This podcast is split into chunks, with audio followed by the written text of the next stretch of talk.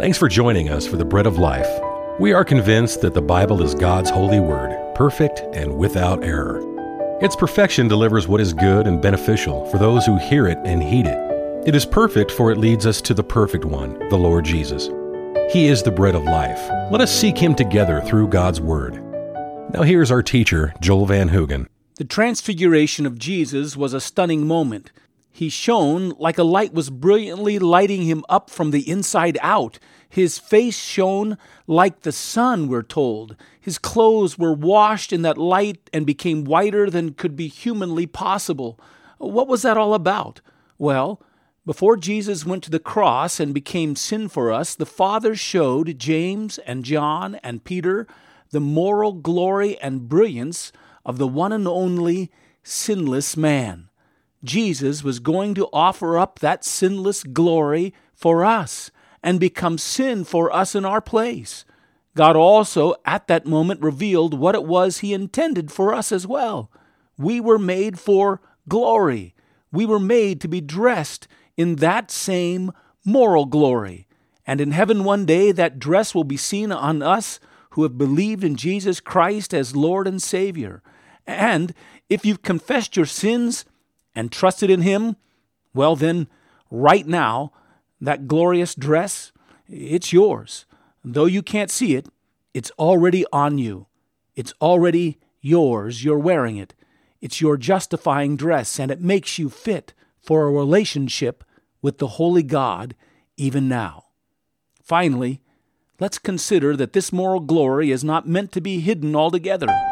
Even now, something of its brilliance can shine from your life.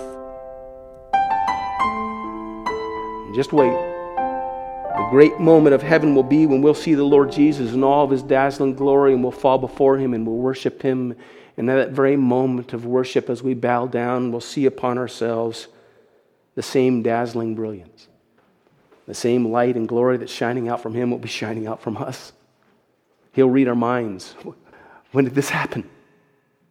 And we'll know, he'll tell us the moment you believed in me, the moment you received me, even as you were struggling in the battle with the world and the flesh and the devil, this light was yours. I covered you with it. It's me, it's my life, abiding and dwelling in you. It's my moral perfection given to you. And one day it will be unveiled. Let's have one last point. The last point will be a brilliant life for us now. Uh, A brilliant life for us now. This great work that God did in justifying us isn't providing for us some great story, some great unveiling that's to come to us in eternity that we can't draw from and experience and enjoy in this life right now. The very brilliance of Christ's own moral perfections is made available to us as He lives and He abides within us. And as we allow Him to transform us.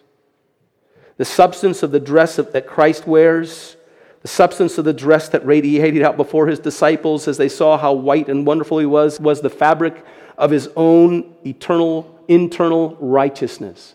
It was the fabric of what was radiating out from the intrinsic elements of his own perfect, sinless nature. It wasn't something that was put upon him, it was radiating out from him. But listen, it's the same for us as well. The dress of righteousness that we wear even now is made of the fabric of a moral glory that has become intrinsic to our own selves. Remember, we read this 2 Corinthians 5:17.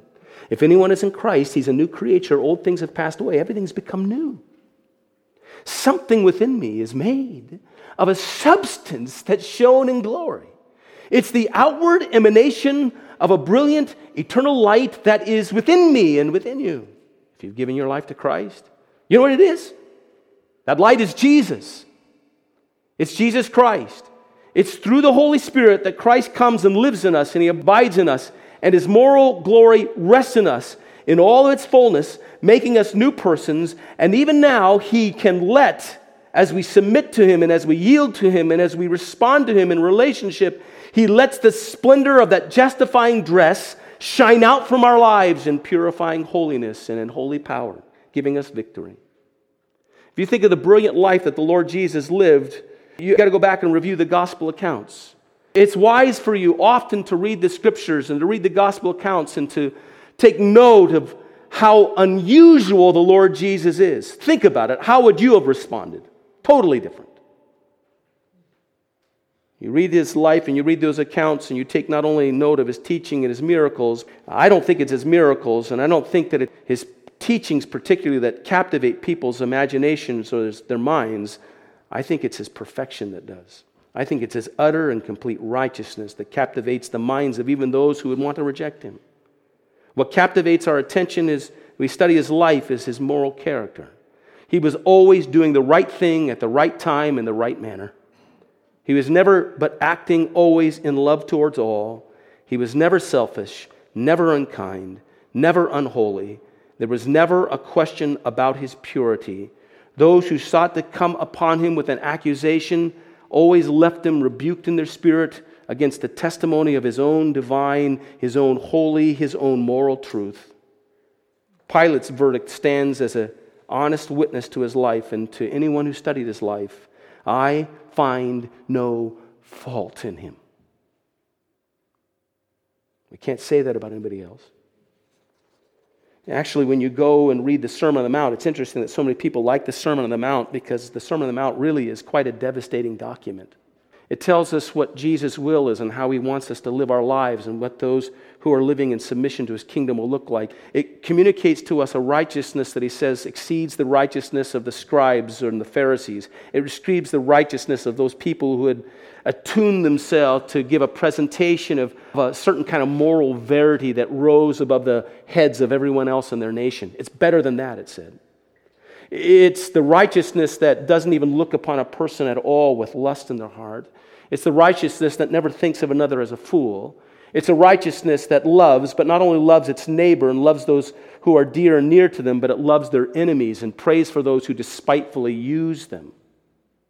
It's a righteousness that does unto others always what they'd have others do unto them. And you go on and read it and read it, okay? Okay, now this is how I'm supposed to live my life. This is the standard I'm supposed to live by. This is really what a Christian is. They just follow all these rules. You'll find it a rather devastating document.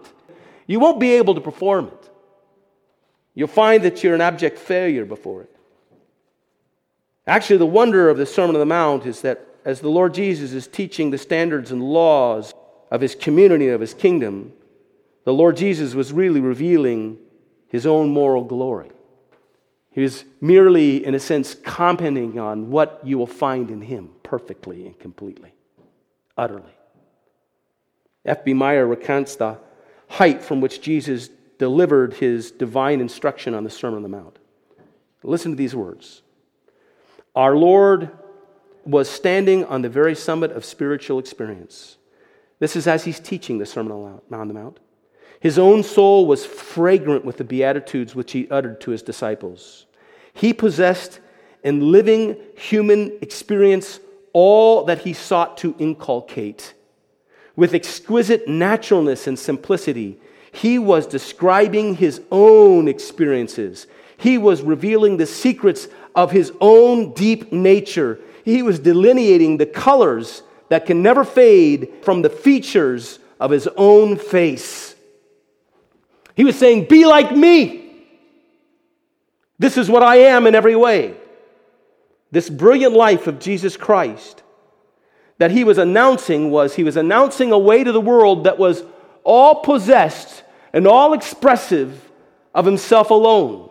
And this life that he was expressing can be realized by us when he lives in us, when he covers us, when we allow him to work through us, when we yield to him and give ourselves to him. When we say, Jesus, not my will, but your will be done. Jesus, not by my instinct, not in the power of my flesh, but by the very life you've given me and that you're living in me and that you've covered with me. By your own and the power of your own moral brilliance. Let me choose this. Let me do this. Let me live in this way. And our life can, even in this day, be brilliant. It can begin to shine and sparkle with what God has put on us. Jesus knew the Father. He met with him in daily prayer. He looked to him to find guidance and direction. He communed with the Father and in a relationship of knowing intimacy. He learned from the Father and he gave expressions to the Father of a perfect humanity.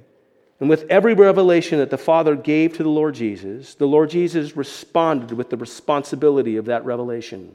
He responded to what God revealed of himself with a perfect expression of a like nature, radiating back what God revealed of his own self to him.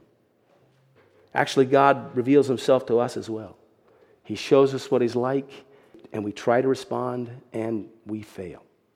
The Bible says that all have fallen short of the glory of God. That is the story of the, that's the human story. God shows us his glory. We say, I'll, I'll be like that, and we fail. God showed Jesus his glory, and Jesus followed it and responded to it perfectly and wonderfully as everything that God intended for us to be and everything that God would make us through Jesus. Now, here's the wonderful truth this one who lived in complete and utter and perfect harmony with the Father, now by the Spirit lives in us. He lives in us so that he can live out his life from us. This is actually the climax of the Scripture's promise to us. What might have been can still be. Jesus, in all of his moral glory, lives by his Spirit in the heart of the believer. He lives there to enable us and empower us in responding in pure obedience to everything that we see in God. And as we choose to submit to this inworking glory of Christ in us, we come to experience each and every day a growing, deepening relationship, fellowship, knowing of God. And we progress towards that final majestic moment when we will shine in heaven, radiating the splendor of Christ's own righteousness within us. Glory now, glory then. I ask you to bow your heads. As we commune before you, we don't simply remember our sin and we don't remember the cost that you gave in covering that sin. But as we take the elements that represent your body broken for us and we drink the cup representing your life shed for us, your perfect sinless life shed for us, we take hold of our futures and we celebrate our internal presence. This Holy One, this Good One, abides within us. And we may drink of Him now, and we may eat of Him now. And He can give us all of the substance of that life, and we choose Him by faith. Every single day, oh God, we see that life is filled with choices. And our failures come when, in the midst of those choices, we choose our flesh.